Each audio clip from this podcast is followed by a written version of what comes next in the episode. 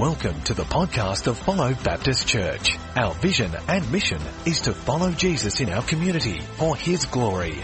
We hope and pray that you are blessed, challenged and inspired by this message. For more information on Follow Church, you can visit our website at www.followchurch.com.au.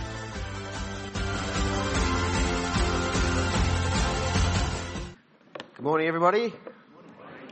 You've got your Bibles, you can turn with me to Hebrews chapter 10. I'm going to read two passages today Hebrews chapter 10, verses 23 to 25, followed by 1 John 1, verse 7. So we'll start at Hebrews chapter 10. If you don't have a Bible, there's um, some Bibles at the end of the row. If you don't own a Bible, that's our gift to you. Uh, we want everyone to have one. If you have got a Bible, it's a good habit to bring it to church each week um, to check on what I'm saying and to also pick up other things that I might have missed as we go along today. So let's pick up Hebrews chapter 10, starting at verse 23. It says, Let us hold unswervingly to the hope we profess, for he who promised is faithful. And let us consider how we may spur one another on towards love and good deeds. Let us not give up meeting together, as some are in the habit of doing, but let us encourage one another, and all the more as you see the day approaching. You can flick over to 1 John, chapter 1. And I might read from verse 5. This is the message we have heard from him and declare to you, that God is light, and in him there is no darkness at all. If we claim to have fellowship with him, yet walk in the darkness, we lie, and we do not live by the truth. But if we walk in the light, as he is in the light, we have fellowship with one another, and the blood of Jesus, his son, purifies us from all sin. Lord, we just pray that as we open your word today, that you would encourage our hearts, that you would speak to us, that you would challenge us, that you would change us from the inside out so that we are further and further conformed into your image, that we would reflect you to the world around us, that you would use us to have an impact by the way we live our life and by the truth we live by. And so we pray this today in the powerful name of Jesus. Amen. Well, as it's already been mentioned today, uh, is week two of Vision Month here at Follow Church.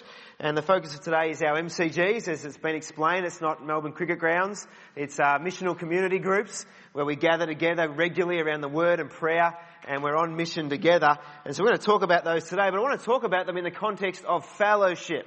Fellowship is an important um, biblical concept and one of our um, five key focuses as a church. And um, today we're going to talk about that. But if you missed last week, week one of Vision Week, I thought I'd just recap what we're talking about because last week I preached from the book of Isaiah, chapter 54, which will be kind of like an overarching passage as we go through Vision Month. But also, as part of last week's message, um, read out Isaiah chapter 53. Now, Isaiah 53 was a prophecy um, by the prophet Isaiah spoken to Israel at a time in their history where they were divided and broken and a bit of a mess. And into the darkness of that mess, uh, God gave Isaiah the words to prophesy, and he prophesied about the coming Messiah, Jesus Christ. 750 years before his birth, he prophesied about his life and his death and his resurrection. And the reason for that was to remind Israel that God had not forgotten them.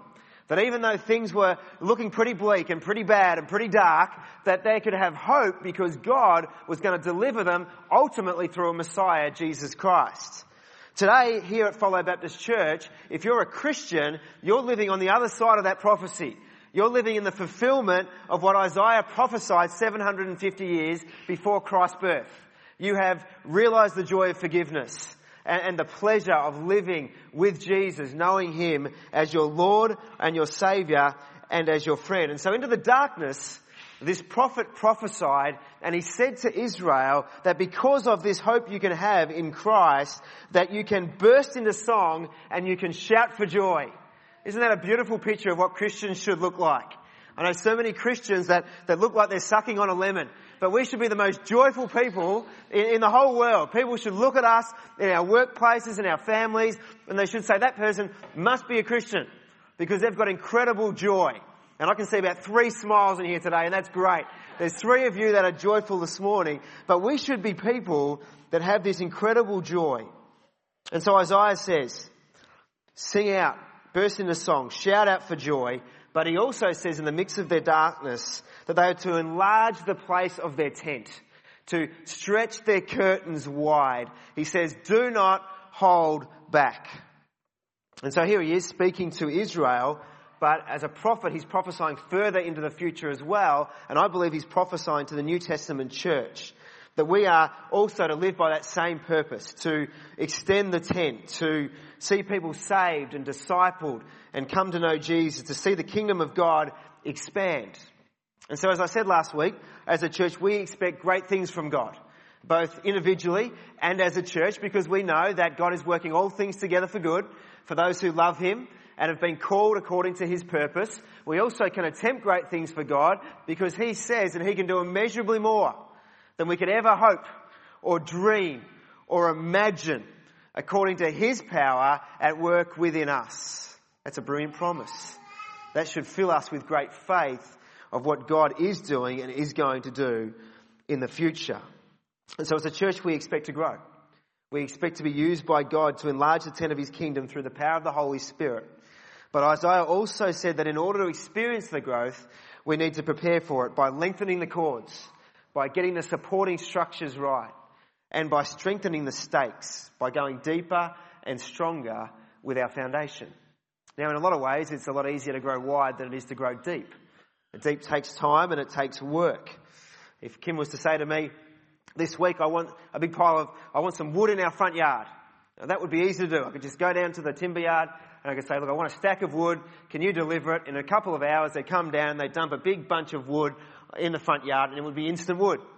But if Kim ran out the front door and said, no, no, I didn't mean that kind of wood. I meant I wanted a tree, an oak tree. Now that's going to take a bit of time. You can't just have an oak tree standing in the front yard. It's going to take time to plant the seed, to water it, to um, get the oxygen it needs, to have the sunlight and the care that's required for a tree to grow. Now they're both wood. One is dead and instant. One is uh, takes a long time to grow, but it's life giving and it's alive.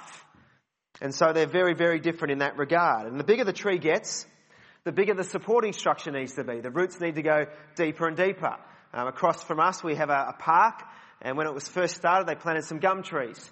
And just a few months ago, in one of those really wild, windy Pakenham days, um, the tree blew over. It was pretty tall, probably about as tall as that balcony up there, and it just blew right over.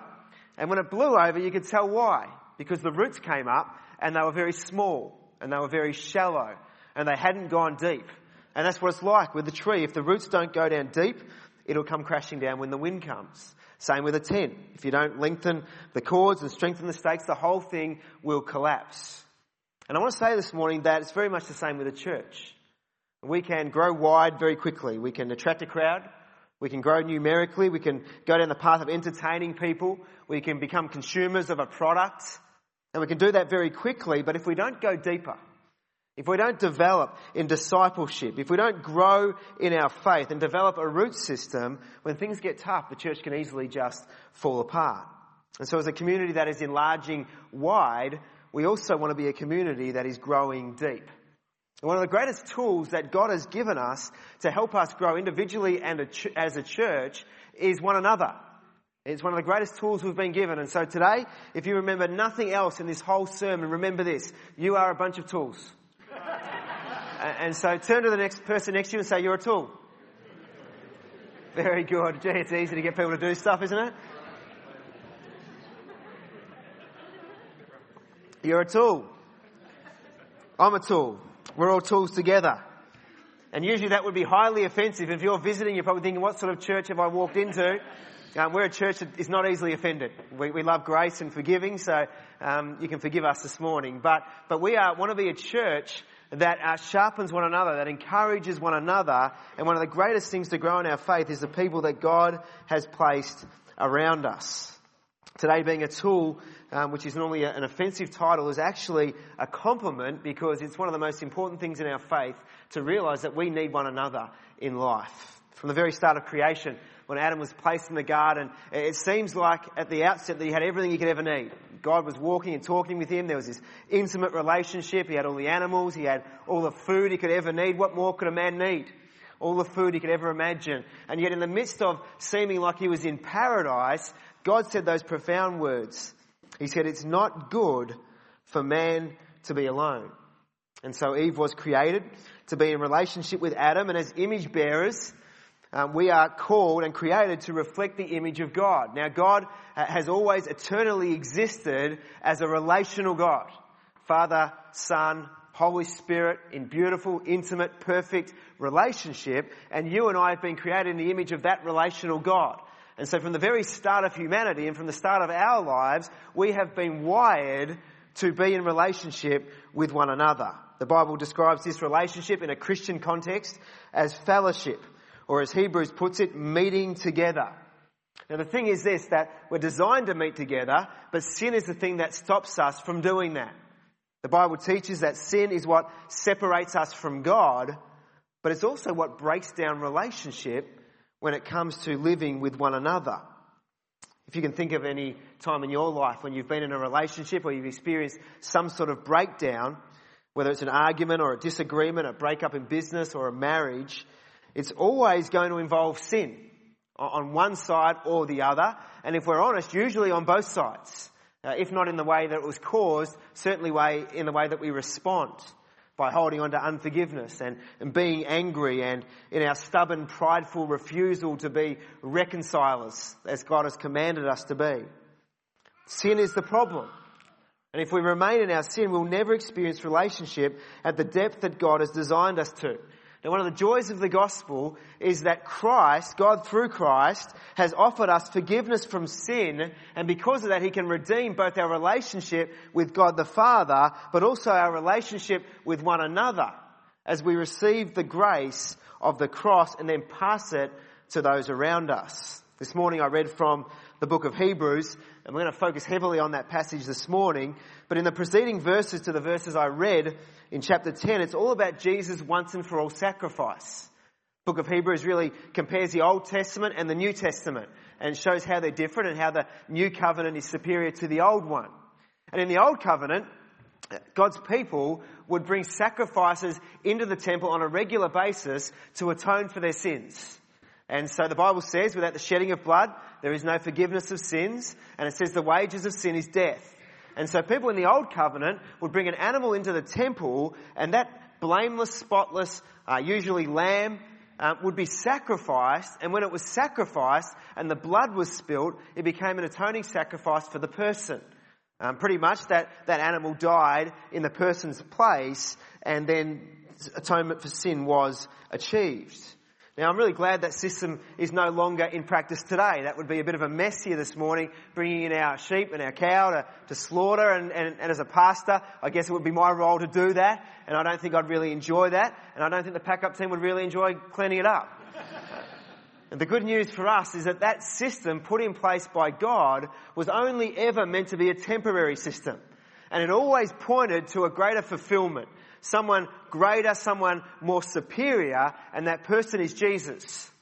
On the cross, when Jesus died in our place, the Bible says he was the Lamb of God. He was the once and for all sacrifice. That he died in your place and that he died in my place for the forgiveness of our sins. And so when we accept what Christ did, we no longer have to pay that death penalty. Our blood no longer has to be spilled, but we can accept what Christ has done and we can be forgiven and have the hope of eternal life through a relationship with God the Father. And so Jesus brings us back into a relationship with God the Father by pouring out His grace at the cross. Jesus, His undeserved love was poured into our life at the cross, but never so that it would just be hoarded by us, but that it would also hold us together in Christ-centered community as we love and forgive and serve people who don't deserve it, just like we didn't deserve it when Christ died for us. And so it's so important that we remember that that's what makes a community like this so different to any other community. But when we choose not to forgive, when we choose not to extend grace, if we hold grudges and don't reconcile with one another and with radical love, all of the impact, all of the power, all of the witness to the world around us completely disappears. Jesus said, by this, by this, everyone will know that you are my disciples if you love one another. And so let me explain the gospel in a different way. There was a time in our lives that we were walking in the dark. 1 John 1 says that we're now walking in the light, but there was a time, if we were walking in the light, that we were once walking in the darkness. And so we were walking away from God. We had turned our back on Him. And we were walking away. And we didn't really care. We were rebelling. We were lost. We were broken. We were far from God. We had no hope for an eternal relationship with Him. But in the midst of the darkness, we didn't find Jesus. He pursued us. And in the midst of the darkness, that the light of the gospel pierced our heart and we realized that we were doing the wrong thing, that we were rebelling against God. And in that moment, we did what the Bible calls repentance. And we turned a 180 degree turn. And instead of walking away from God in the darkness, we came back to the cross of Jesus, where we realized that our only hope to be forgiven, our only hope to be saved was found at the cross. And so if you're a Christian here today, you came to that moment and it was the most miraculous moment in your life where you accepted Christ once and for all sacrifice. The apostle Paul says at that moment, a miracle happens. You become a new creation and you step from darkness into the light. And so if you are now post-salvation, if you've accepted Christ, you are now no longer turning your back on God and walking in the dark, but you have turned to Christ and you are pursuing Him in the light. You and I are walking in the light. 1 John 1 7 says this about everyone who is a Christian, everyone who is saved. It says this, if we walk in the light as he is in the light, we have fellowship with one another. This morning we had our MC leader, MCG leaders get up here and share about their MCG groups, and they had to share with a, a fruit or a vegetable. And um, as I was reading the passage, it, it, occurred to me that I can outdo them this morning, not because I'm competitive, um, but I'm going to do it anyway. And uh, I can outdo them today because in Hebrews chapter 10, verses 23 to 25, you will see four lettuces. And we're going to focus on the four lettuces today of Hebrews chapter 10. The first one I'm going to talk about is in verse 25. If you look at it, it says, let us not give up meeting together as some are in the habit of doing. Now 1 John and Hebrews chapter 10 and many other passages throughout scripture make it clear that fellowship in the Christian life is not an optional extra. So that today you could leave here to go and buy a new car.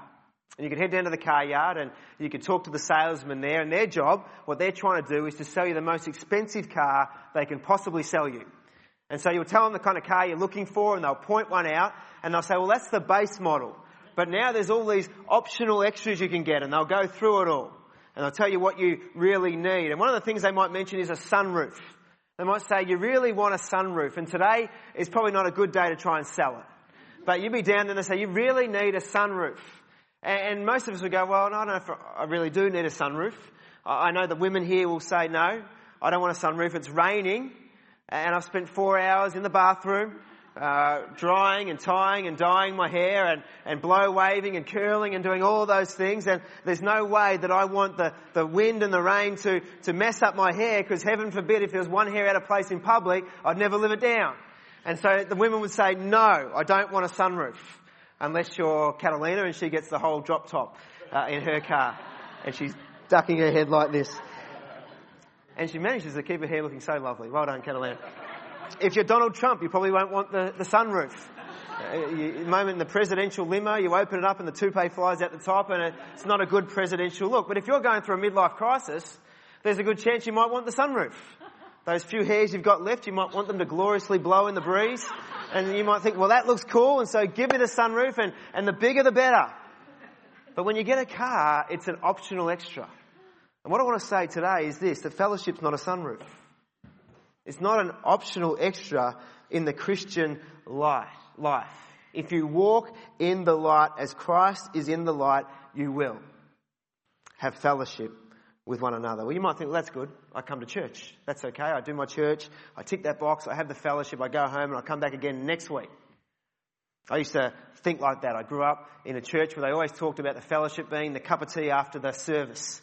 And so you would go and get your lukewarm coffee, which is not what we have here, thanks to Rob, but you get your lukewarm coffee and your stale bicky, if you can get one before the kids take them all. And for that 15 minutes, you have your fellowship, and then you go home, and then you come back next week for some more fellowship. And that was my sort of sum total of what fellowship was. But what I've come to learn over the years is that fellowship is so much more than that.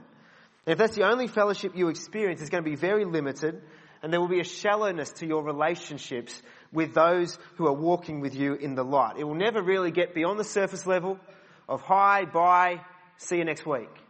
That will be the extent of your fellowship. A few years ago, I was researching this word, and I think I may have shared this before, but I came across a definition, definition of fellowship that has always stuck with me. It really jumped off the page. As I looked at it, it said that fellowship is social intercourse. That's an interesting uh, terminology to describe what you do with fellow Christians. When we think of um, of intercourse, usually I, we don't think about too much, but when we think about it, we, we usually think about sex. If you're a kid here today, block your ears. If you're over 60, block your ears. My parents are over 60 and I just like to choose to believe that doesn't happen anymore. So, it's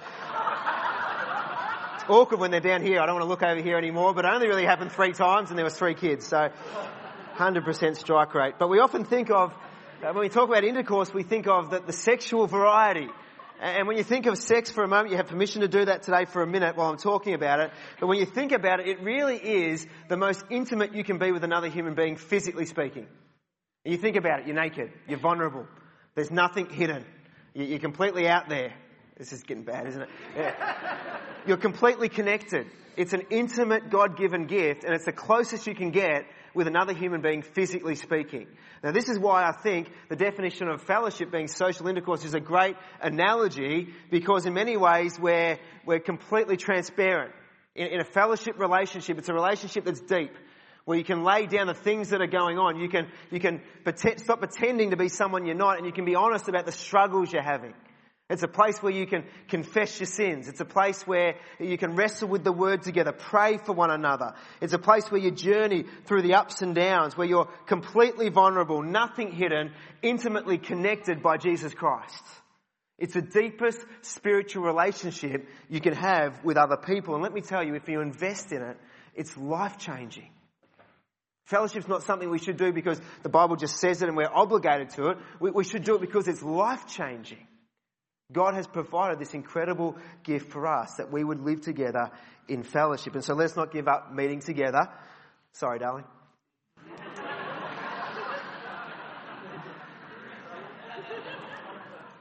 Get a bit hot in here.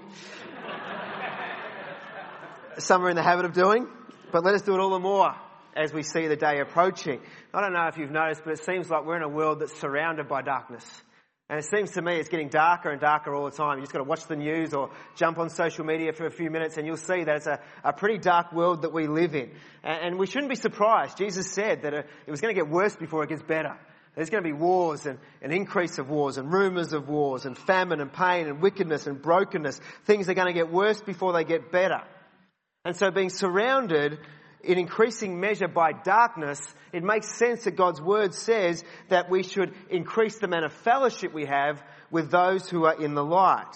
Now, it doesn't mean we spend no time with people in the darkness. We're people on mission, but we need to balance it with regular time, genuine time with those who will build us up in our faith. And so let us want to, number one, let us not meet, uh, give up meeting together as some are in the habit of doing, but let us do it more as the day approaches. Let us, number two, is in verse 23. It says, let us hold unswervingly to the hope that we have, for he who promised is faithful. Let us hold unswervingly to the hope we have, for he who promised is faithful. Now, the book of Hebrews was written to a group of Jewish Christians that were suffering incredible persecution. And the temptation was, in the midst of the persecution, when things weren't going well, the temptation was to turn back to their old Jewish faith, the way they used to do things, the old covenant, rather than the new covenant. But the writer of Hebrews keeps pointing them back to the new covenant and saying it's superior and better in every way. And so don't go back to the way that you used to live, but enjoy life in Christ. Remember the promises of He who is faithful. Now, who here, if I was to ask for a show of hands, would say that their faith in Christ is 100% unswerving? Excellent. I don't know why I've got my hand up. Because we live in a world that, uh, that we find a lot of pressure as Christians. The world seems to be either apathetic towards Christianity or, or antagonistic towards Christianity. And so we find ourselves in a culture increasingly where we're becoming more and more of a minority and there's a lot of pressure on us as Christians. And so for all of us, there's times where I think we struggle with doubt. And I think there's times where we have fears. And there's difficult times we go through in life and we all have blind spots where, you know, we don't see what's really going on in our heart and we can wander off track. And sometimes it's those blind spots and those difficult circumstances of life that we do start to wander. And this is why fellowship is so important to help us to hold unswervingly because when we start to wander, we have people in our life that say, no, no, come on, come back to God's word. Remember that He is faithful. Yes, you're going through a difficult time, but the one who promised is faithful. And so put your hope in Him. Don't go back to your old life. Put your faith in Christ. Now, most of you here have probably read the Christian classic, The Pilgrim's Progress by John Bunyan. Maybe some of you haven't, but it's an incredible book. If you can get hold of it, have a, have a read about it. And it's really about a young guy that's journeying. Uh, he's a Christian traveller, like any of us. And really it articulates what the Christian walk is like. The, all the joys and the struggles of our faith. And there's a pilgrim on the journey, and his name is Christian. And there's one scene where Christian is particularly weary. He's worn out, he's exhausted, he's had very little sleep, and he's thinking about giving up, but in the distance, when he's feeling this way, he sees a palace. And the palace is called Palace Beautiful. And so he's desperate to keep going, to get to the palace, so he can have some rest. On the way there, as he continues his journey, he comes across a narrowing in the path. And the only way he can get to the palace is by continuing along that straight, narrow path. Now the problem is this, that he looks down the path, and in the distance he sees two ferocious lions. And straight away he starts to freak out. And he's heard about this path before. His friends that have gone before him, their names are Mistrust and Timorous. They've been down this path before and they've told him about it and they freaked out so badly, those lions caused them to turn around and to flee. And they never made it to Palace Beautiful. And so Christian in this moment is thinking the exact same thing. I'm about to give up. I'm going to turn around. It's all too difficult. It's all too dangerous. And, and he's about to turn around when all of a sudden he hears a voice. And the voice comes from the palace porter. His name is Watchful. And he yells out to Christian. And he says, Are your strength and courage so small? He said, Don't be afraid of the lions, since they are in fact chained. Their being there is for the purpose of testing your faith at this part of the journey. Now, I reckon this is a beautiful picture of fellowship because there are times when we all feel like Christian. There are times when we all feel like this is just too hard. There's too much pressure. Things aren't going well. And right now, I feel like I just want to give up on all this. There are times when we all find ourselves in that situation, and there are the times that we need one another to hold unswervingly to the hope that we have in Christ. And so you can imagine Christian. I've seen a, a picture of it drawn, a beautiful picture. And he's walking down this narrow path.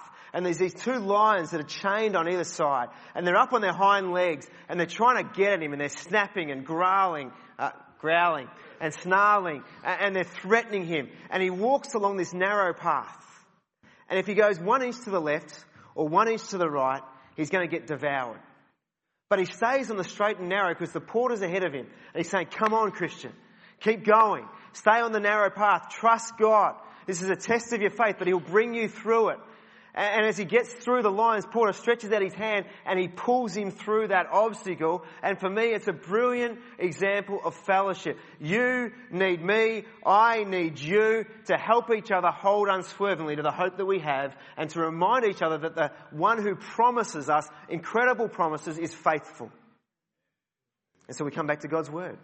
We come back to prayer. We come back to fellowship. And we stay on the straight and narrow. We continue on the journey. Not to Palace Beautiful, but following Jesus into eternity. We need one another. Let us number two is to let us hold unswervingly to the hope we have, for he who's promised is faithful. Let us number three. Let us consider how we might spur one another on toward love and good deeds. I want you to remember again this book written to Hebrews, this letter was written to guys who are being persecuted. Now, I don't know how you feel when you're being persecuted, but I don't usually feel love towards the person who's persecuting me. Uh, in our culture, I think our persecution is going to increase. And there's going to be times where we're going to be tempted to respond with revenge, respond with um, retaliation, to prove ourselves right by putting others down. And I'm already seeing this on social media all the time, where Christians who are representing Jesus are brutal with the way they interact with other people and we damage our witness. One of the things that's so important about fellowship is that we spur one another on towards love. Loving everyone, even our enemies, as Jesus commands us to. Not only love, but also good deeds as we live for Christ. Proverbs 27 verse 17 says, as iron sharpens iron, so one person sharpens another. Now I've got to say that I love my MCG. Uh, over here, I'm going to park that there. I love my MCG. Over here, I'm going to be honest as your pastor. I rarely ever feel like going. Every time the MCG's on, uh, Uh, it just so happens I feel tired, I'm having a busy week, and every time I feel like there's this battle going on, and I don't feel like going. But I've come to the point in my life where I realize I'm convinced that fellowship is incredibly important, and so I push myself beyond what I feel, and I go to the MCG, and I've got to say, I've never gone to my MCG and left feeling less encouraged, less inspired to live for God. And I can honestly say, say I believe that I'm a better man, a better pastor, a better person, a better husband, a, a better dad, because of the guys in my MCG. They have permission to speak into my life. I have permission to speak into theirs, and it's a powerful thing. Just this week I watched a video on YouTube. It was a video of a young kid in the US called Matt Woodrum.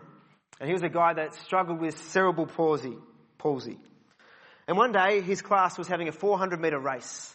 And they were running this race, and this kid really wanted to do it. He wanted to be like everyone else in his class, he wanted to run the 400 meters. And so they lined up at the starting line, and the gun went off.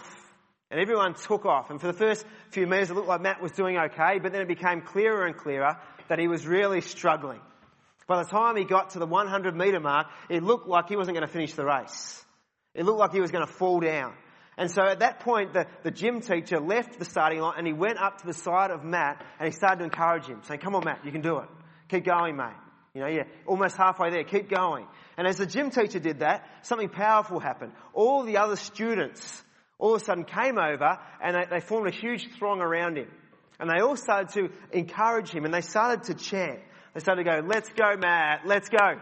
Let's go, Matt. Let's go. So for the last 300 meters, he was surrounded by this cloud of people who encouraged him, and, and, it helped so much that it helped him finish the race.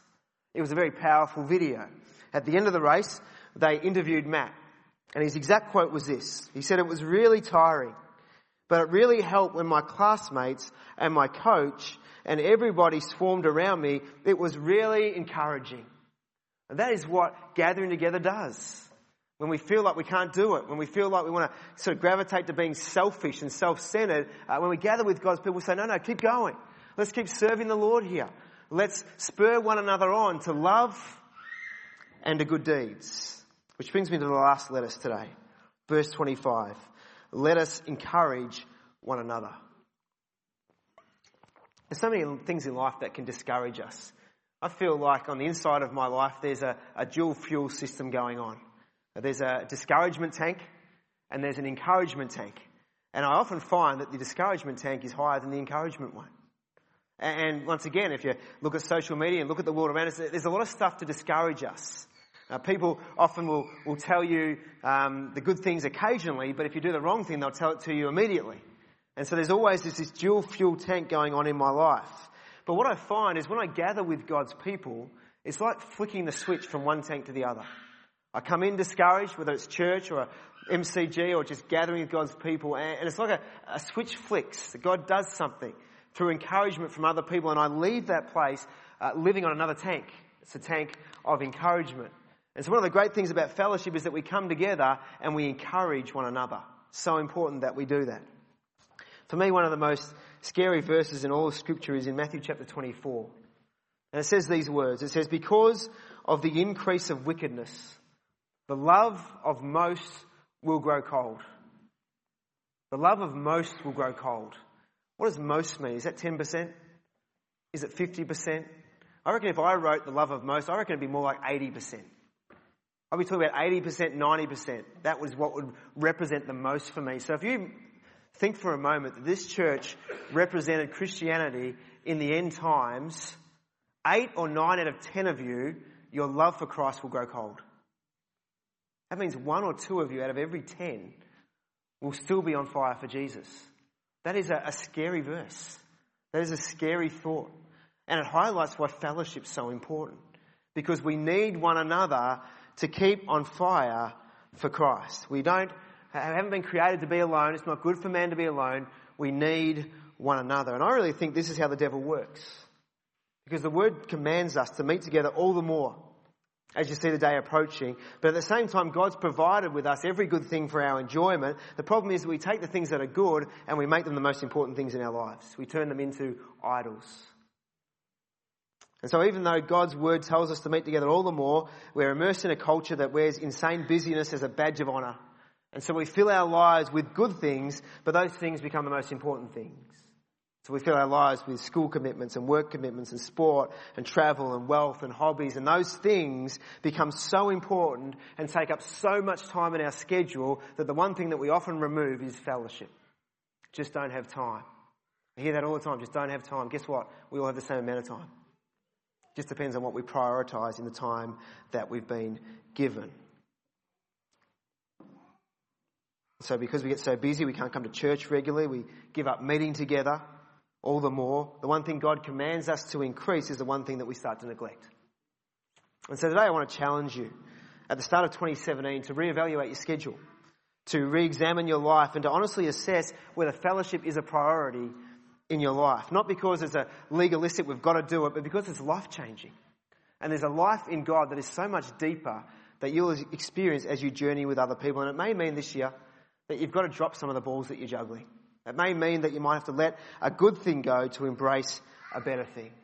But we need each other to hold unswervingly to the hope we have. We need each other to spur one another on towards love and goods. We need one another to keep the encouragement tank full. And so as Adam said before, we'd love everyone in our church to be involved in an MCG. But our, our goal, our minimum goal is that we want at least 60% of people in our church this year involved in an MCG. So if you're not in one, I want to encourage you today to visit the tables at the back, to hear more about them. We want to start more MCGs this year. And I hope and pray this year that you'll experience a depth of fellowship that you've never experienced in your life before as you journey with a group of people who are part of a movement, a church that wants to impact this region for the kingdom of God.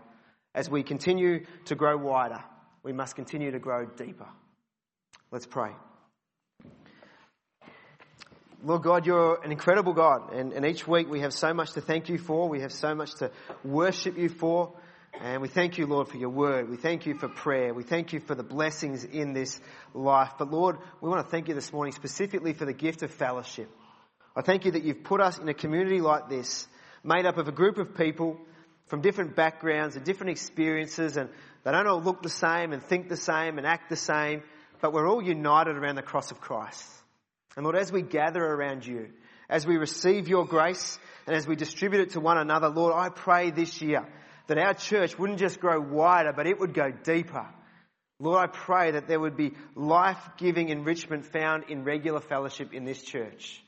So Lord, I pray that you challenge our hearts today to re-examine our hearts, our schedules, that we would put you first, and that we would make it an important priority in our life to gather with your people. If we are in the light, as you are in the light, we will have fellowship with one another. In Jesus' name, amen.